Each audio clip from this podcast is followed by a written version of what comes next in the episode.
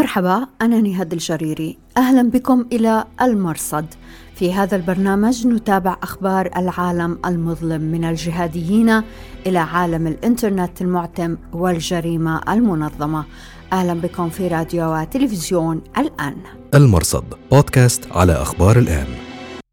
أهلا بكم إلى حلقة هذا الأسبوع من المرصد. نغطي فيها الفترة من 6 إلى 12 فبراير 2023 إلى العناوين هذا الأسبوع. في فاجعة الزلزال الجهاديون على الهامش والسوريون يصرون على الحياة. أعزائنا أن هنالك دنيا أخرى تدعى الآخرة. سنجد فيها كل أحبتنا ونلتقي بهم مجددا بالتأكيد نتحدث مع الدكتور محمود السائح الجراح والناشط السياسي السوري حيث عاد توا من عمليات الإنقاذ في جنديرس. الانشغال بنظرية المؤامرة في الزلازل يشغل عما هو مهم الوقاية والغوث. هذه دين تدان. كل الدول اللي عندها أساسا الناس من هذا النوع بيكونوا معرضين لهذه الكوارث وكل الدول أيا كان عظمها.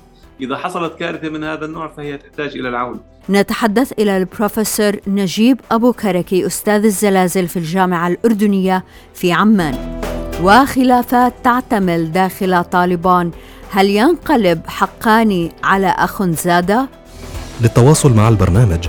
يرجى الكتابة إلى نهاد جريري على تويتر وتليجرام وفيسبوك أو ترك رسالة في زاوية التعليق على رابط هذه الحلقة. وبإمكانكم الرجوع إلى نص هذه الحلقة في أخبار الآن دوت نت. المرصد بودكاست على أخبار الآن. أهلا بكم من جديد.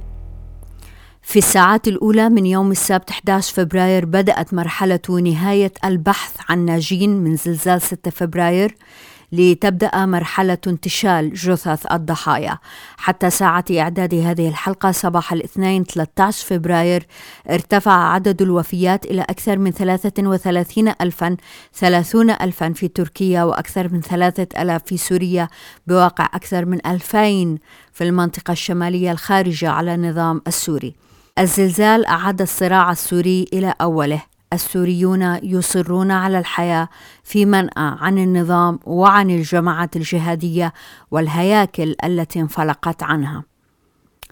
في حدث نادر هذه الأيام اتفقت مختلف الفصائل التابعة للجيش الوطني السوري على المشاركة في الإنقاذ خاصة في جنديرس الأكثر تاثرا في أقصى شمال غرب سوريا. لكن لا يبدو أن هيئة تحرير الشام نجحت في التعامل مع الكارثة. قد يقال إن الحدث مهيب ويفوق قدرات دول ناهيك عن جماعة الا ان مؤشرات الامتعاض الشعبي من تعامل الهيئة لم يتعدى الأحداث اليومية.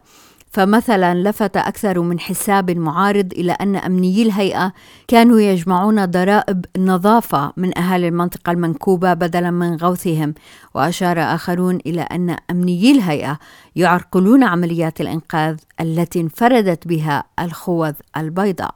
المرصد بودكاست على أخبار الآن. الغوث لم يصل إلى شمال سوريا كما يجب فسرعان ما برزت مسألة التعامل الدولي مع نظام الأسد. فاعتبر المعارضون تواصل الدول مع الأسد تطبيعا أو تعويما وحجة لإخراجه من عزلته. ومن ذلك أن ترددت أنباء عن فتح معبر سراقب الواصل بين مناطق النظام والمناطق التي تسيطر عليها هيئة تحرير الشام من أجل دخول قافلة معونات. من نافلة القول أن هذا الأمر استقطب استهجانا من معارضي هيئة تحرير الشام الذين اعتبروا فتح المعبر خيانة حتى تحول الموقف من الالتفات إلى المنكوبين إلى الدعوة إلى احتجاجات شعبية. لكن اللافت أن الموالين لهيئة تحرير الشام هم أيضا استهجنوا الأمر وبنفس الأسلوب. حساب الإدريسي الموالي اعتبر أن رفع العقوبات أو التعاطي مع نظام الأسد هو رفع الحصار الاقتصادي. الهيئة نفسها أصدرت بيانا مقتضبا نفت فيه فتح المعبر. ولنذكر أنه خلال العامين أو الثلاثة الماضية فتحت المعابر بين النظام ومنطقة الهيئة أكثر من مرة في واحدة منها على الأقل دافعت الهيئة عن القرار بدواعي تمرير المساعدات الإنسانية الأممية. المرصد بودكاست على أخبار الآن. لا يمكن مجرد أن نتخيل ما يمر به السوريون والأتراك وكل من فقد عزيزا في هذه الكارثة لكن نوثق لهذا الحدث الجلل. معنا الدكتور محمود السائح الجراح والناشط وابن الثورة السورية. هكذا تحب أن تعرف عن نفسك دكتور سائح. شكرا جزيلا لتلبية الدعوة للحديث وقد عدت توا من جنديرس حيث شاركت في الإنقاذ فشكرا. حياكم الله. أهلا وسهلا. دكتور انت ابن سوريا ابن كل الأحداث اللي مرت على هذا الشعب خلال أكثر من عقد. لماذا يوم 6 فبراير كان يوم غير عادي بالرغم من كل المآسي التي مررتم بها؟ نعم آه، بصراحة آه، استيقظنا آه، يوم 6 شباط في الساعة الرابعة والنصف تقريبا على فاجعة كبرى. كانت مشاعر الناس بشكل عام يعني مليئة بالذعر آه، كأن كل شيء محير لا يعرف أحد ما ماذا يحصل اعتاد الناس هنا على تلقي براميل الأسد وصواريخه بشكل مستمر السفاح الأسدي الذي عودنا على صواريخه طوال عشر سنوات جعل الناس دائما يفكرون هل هذا هو قصف؟ هل هذا هو برميل؟ هل هذا هو صاروخ سكوت؟ لكن تبين بعد لحظات أنها الكارثة. كان الزلزال مدمر على مستوى الجغرافيا كلها. دكتور محمود كيف يمكن أن تواسي أبناء شعبك من المكلومين؟ دكتور نعرف قصتك. أنت فقدت أسرتك. شخص مثلك. كيف يمكن أن يواسي أشخاصا مثلك أيضا؟ أنا بصراحة شعرت أن هذه البلاد تحتاج إلى تماسك. الجميع يتماسك مع بعضه في هذه الأزمة أثبت الشعب السوري في مناطق الثورة السورية العظيمة أنه قادر على التماسك قادر على التأقلم مع أي مشكلة تعترضه قادر على مواجهة القدر بطمأنينة ورضا. آه، بصراحة أذهلتني جموع الناس وهي تتقاطر إلى أماكن الزلزال المدمر. تقاطروا بالآلاف. كان كل شيء مذهل. كان تعاون كبير من الجميع في هذه البيئة البيئة الغنية بالتضحية والعطاء. آه، أنا طبعا أحيي هذه الجموع وأحيي جميع من انتمى لهذه الثورة المباركة وأثبت قدرته على تقبل الثمن الكبير للحرية. الحرية يجب أن تقدم لها ثمن. نحن قدمنا ثمنا باهظا في هذه البلاد. سامحني دكتور يمكن هاي من أصعب المقابلات حقيقة التي أجريها.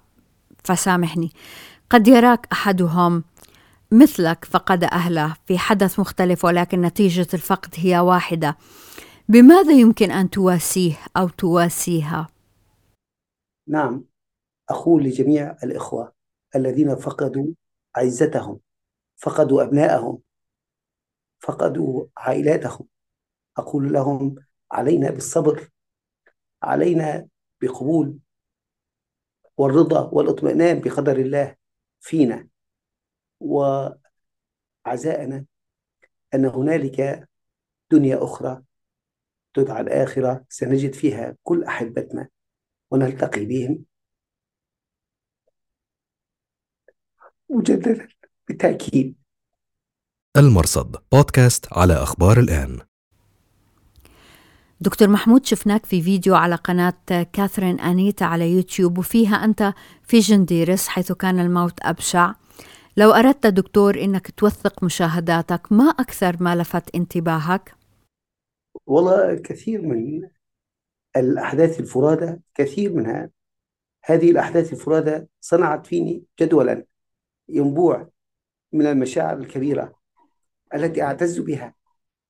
آه، لا أنسى طفل شاهدته مؤخرا شاهدته اليوم آه، اسمه محمود هولو. عمره سبع سنوات. فقد عائلته جميعا وخرج وحيدا. خرج ليعود إلى الحياة مجددا بدون عائلته. آه، كثير من هذه النماذج الفريدة خرجت لتعود إلى الحياة بهمة ونشاط وفعالية وتثبت أن الإنسان قادر على آه، لملمة جراحه والمضي للأمام والثقة بالله وبموعوده الآن دكتور محمود بالنظر إلى حجم الخسارة وخسارة دفعة واحدة وفيات أطفال أيتام إصابات دائمة ما المطلوب تاليا؟ أه نضع إعادة الإعمار جانبا ونتحدث عن ترميم الذات دكتور. أه أنا أعتقد أنه يجب علينا الاهتمام ببناء داخلي للإنسان. يجب علينا أن نبني الإنسان المؤمن الواثق بقدر الله القادر على التضحية بلا حدود. هذه البلاد تستحق أن نضحي من أجلها بالغالي والنفيس. تستحق أن نعيشها بقوة وشجاعة وإصرار. تستحق أن نواجه فيها أعداءنا أعداء الحرية من عصابة الأسد السفاح وغيره. ونمضي إلى الأمام. أختي الكريمة نحن يجب أن نهتم بالبناء الداخلي للإنسان أكثر من اهتمامنا بالماديات على كثر أهميتها وعظم آه، آه، أولويتها. لكن الناس التي خرجت من الزلزال آه، أرى أنها محطمة إلى حد كبير. يوجد جرح داخلي عميق في نفوس الجميع. فكما أن الزلزال قصف المباني وحطم كل شيء فهو بالتأكيد حطم الأرواح. الأرواح التي انفصلت عن أهلها. الأرواح التي فقدت أعز ما تملك كلها محطمة. هذه الأرواح يجب أن يعاد بنائها. وذلك بتعزيز قيم الأخلاق والإيمان والثقة. الحمد لله. آه هذه الأزمة حين شعر الناس أن الجميع قريب من بعضه عززت الثقة الداخلية بين أبناء مجتمعنا. أنا شعرت أن هذا المجتمع أصبح موحدا عند الألم. تبرعات في كل مكان آه، هرولة من الكبير والصغير للمشاركة في الإنقاذ في, في الإخلاء في الإسعاف مبادرة آه، إلى تناسي كل الهموم والاهتمام بالهم الأكبر. كل هذه القيم تعززت في هذه الأوقات الحرجة والصعبة وشكلت بلسما للجراح الجراحة الراعفة النازفة التي لا تزال حية. دكتور محمود السائح شكرا جزيلا لك. أهلا وسهلا. تسمحي لي أحكي كلمة أخيرة؟ آه طبعا طبعا دكتور تفضل. آه، أنا أتمنى أن تصل رسالتي عبرك عبر هذا البرنامج الذي تقدمينه. هذا العالم الذي يدعم الأسد ونظامه السفاح. هذا النظام الذي قتل منا الملايين وشرد عشرات الملايين. يجب أن يتوقف دعمه. يجب أن تعزز القيم الأخلاقية والمأساة التي نعيشها اليوم وسط هذا الزلزال أن يقف العالم أمام نفسه ويقول يعني كافي. جزاك الله خيرا. شكرا دكتور. شكرا. وستكون لنا وقفة أخرى مع الزلزال مع البروفيسور نجيب أبو كركي خبير الزلازل بعد قليل. المرصد بودكاست على أخبار الآن. ننتقل الآن إلى كيف تعاملت التنظيمات الجهادية مع الزلزال. في 10 فبراير فجر الجمعة بتوقيت الشام صدر العدد 377 من صحيفة النبأ الأسبوعية التي تصدر عن ديوان الإعلام المركزي في داعش.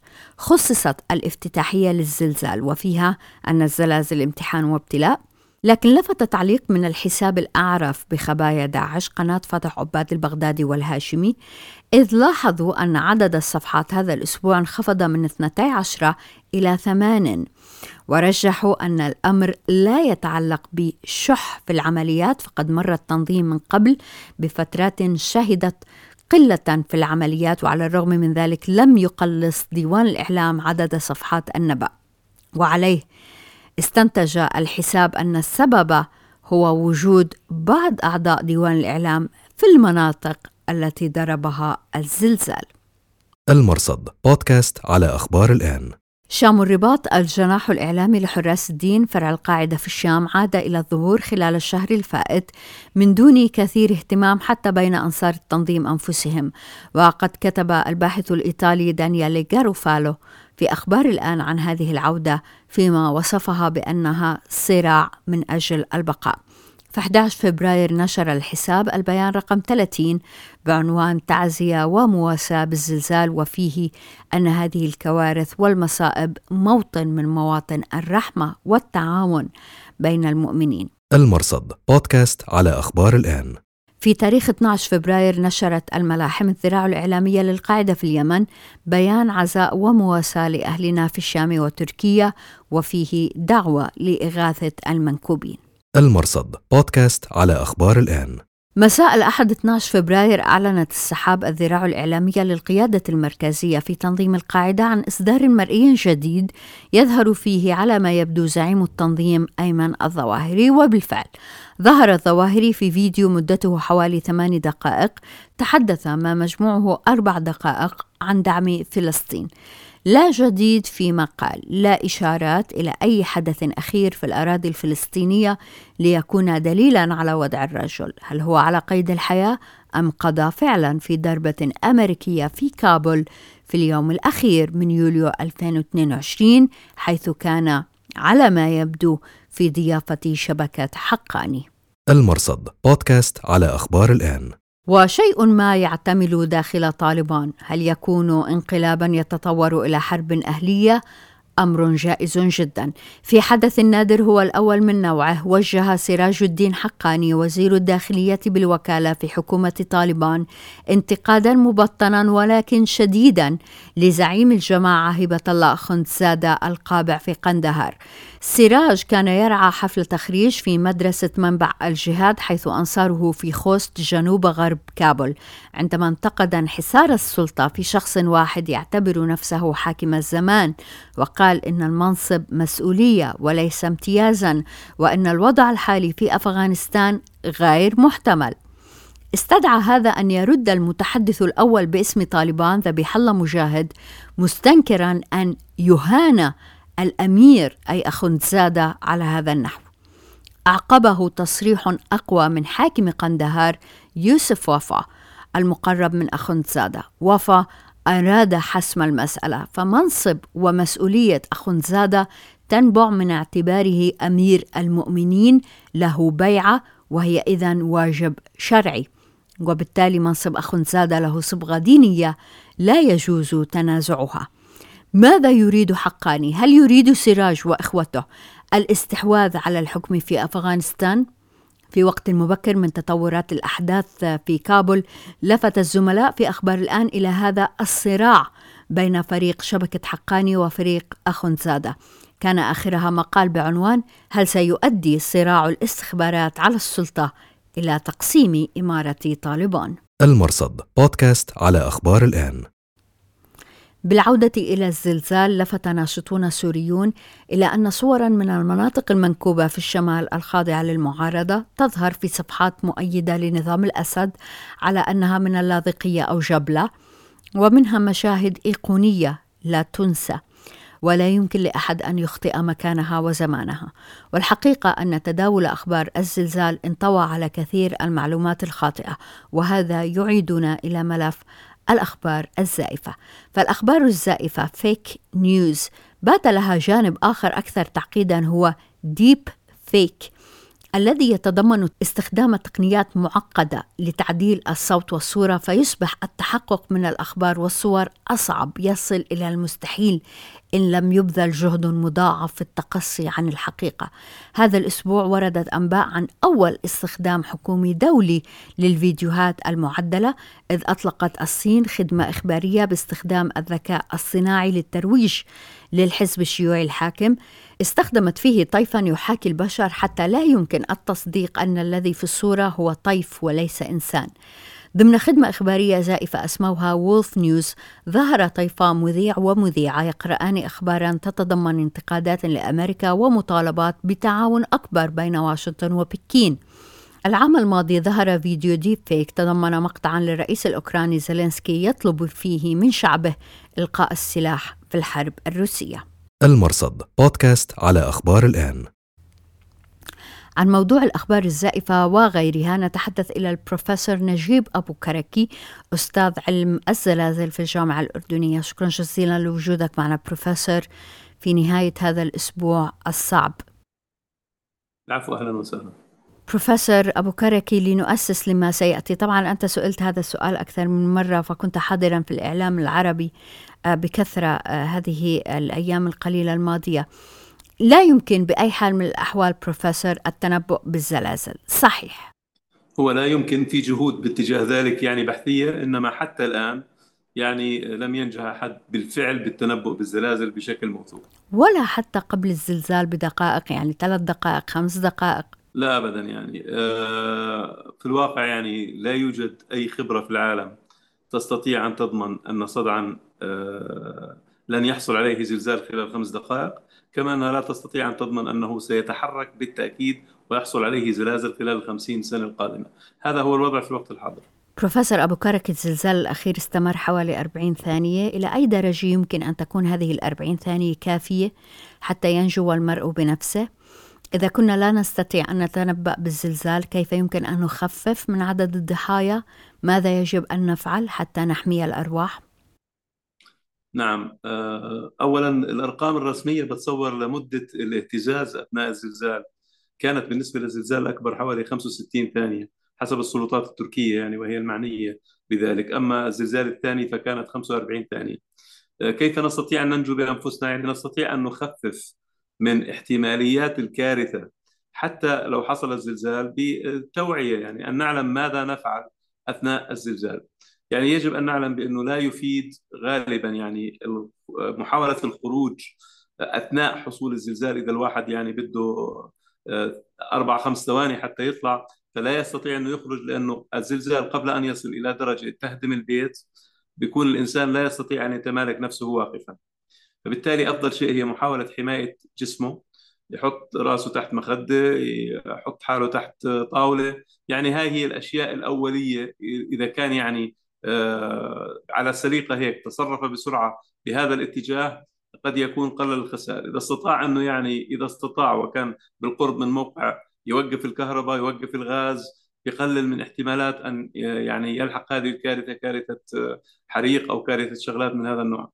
يعني في الواقع هذه أمور وسلوكيات تدرس آه، بالتدريب آه، بالتوعية للناس بشكل عام. وقبل وبعد كل شيء يعني بدها إعداد كبير في مجال أن نهتم بالبناء أن لا يكون البناء يعني عشوائي بدون هندسة. آه، نطبق القواعد الهندسية السليمة. كل هذا يؤدي إلى التخفيف مؤكدا يعني التخفيف من الضحايا والتخفيف من الخسائر. لكن أحيانا لا يمكن أن يمنعها للأسف الشديد. يعني زلزال مثل اللي صار في تركيا إذا كان البناء صحيح كان ممكن عدد الضحايا يكون أقل بكثير.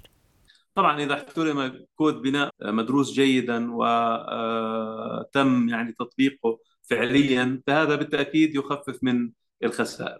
لأنه في الواقع كمان في فكرة أخرى يعني الزلازل آه، الكبيرة جدا نادرة. الأقل قوة والمؤثرة يعني أقل ندرة. لكن في عندنا نمط من الزلازل. إذا كنا بانين بشكل جيد لن يؤثر علينا بتاتا. بينما إذا ما كنا بانين بالشكل المناسب وحسب كودات مناسبة ومدروسة آه، قد يؤدي إلى أنه آه، أن تنهدم ينهدم البناء. وبالتالي بتزيد الخسائر. حقيقة نستطيع أن نتلافى الكثير من المشاكل لو طبقنا يعني قواعد آه، بناء مدروسة وهندسية. ويعني مجربة في مناطق أخرى ربما ونطبقها لدينا بحيث إنه نستفيد من ذلك تقليل الخسائر. بروفيسور أبو كركي حكيت حضرتك إنه نأمن حالنا في مكان تحت طاولة مثلا لكن شو تصميم الطاولة اللي ممكن إنه يحمل السقف إذا وقع السقف على الطاولة لا هو يعني إذا كان الوزن آه، على مستوى سقف آه، قد يكون الوضع صعب لكن في كثير ممكن تحمي من تطاير بعض الأمور. إذا في شغلات معلقة وتلفزيون مثلا فوق رأس الشخص النايم إذا وقع عليه قد يقتله لكن إذا وقع على طاولة يعني بيخفف. وحتى يعني في حالات البناء بتخفف هذه الكثير من الأمور قد لا تمنعها كما ذكرنا لكن في الواقع يعني توفر نوع من الحماية أيضا. لأنه برضه في بعض يعني حتى بعض الخسائر قد تكون ناجمة عن تطاير الزجاج مثلا من من من الأبنية. فأقل الأمور يعني حماية الرأس بتفيد بشكل كبير في هذا المجال. خلال الأيام السبعة الأولى على الزلزال حضرتك عالم تتابع علما وتتابع أيضا الأخبار بروفيسور أبو كركي. ما أكثر ما لفت انتباهك أو ربما أثار حفيظتك مما قيل عن الزلزال؟ حقيقة يعني في ملاحظات. الإعلام كان دوره أحيانا يعني آه، دور آه، يؤدي إلى زيادة الغموض ويؤدي إلى قلة يعني اللي بيفهم شغلة يمكن ينساها إذا سمع الإعلام. الإعلام يعني لم يدقق عمليا في من مع من يتحدث في هذا المجال. كثيرين يعني نحن نعرفهم لا علاقة لهم بالموضوع لكن يتقمصوا هذه الشخصية وينظروا في هذا المجال. وكثيرين ينبروا حتى أيضا يطلقوا الإشاعات لا أعلم ما هي الفائدة من ذلك لكن بعضهم يعني يضع نفسه مكان آه، من يقرر في هذا العالم ويقرر لهذه الكرة الأرضية ويبدأ بالتنبؤات بأمور لا علاقة لها بالواقع بتاتا. يعني هنالك مثلا من آه، ذكروا بأنه آه، هذا الصدع سيؤدي إلى تنشيط صدوع أخرى. يعني لم ينظروا إلى أنه هذا الصدع بالذات وما قبله اللي هو الصدع اللي قريب جدا منه والأكبر منه صدع شمال الأناضول يعني تحركوا بما فيه الكفاية وبأشكال عنيفة لعشرات المرات وبزلازل كبيرة. ولم تؤدي يؤدي هذا إلى تنشيط أي شيء. لكن آه، الناس اللي ما بتعرف هذا الكلام سيصابوا بال, بال يعني آه، بالكثير من القلق والرعب. وربما الأمراض السكري الضغط إلى آخره يعني هذا كله. فأحيانا أنا لاحظت إنه في هنالك تصريحات لا مسؤولة حقيقة ويعني آه، الإعلام لا يدقق عمليا يصبح العملية فيها وكأنها يعني سباق محموم نحو لا شيء. يعني فبالتالي هذا في الواقع ملاحظة على هذا الموضوع. ويصبح عملية حتى يعني توضيح الأمر للناس أصعب لما يكون في هنالك من شوشهم. آه، من يدعي مثلا إنه الفلك ممكن يكون له علاقة بالزلازل.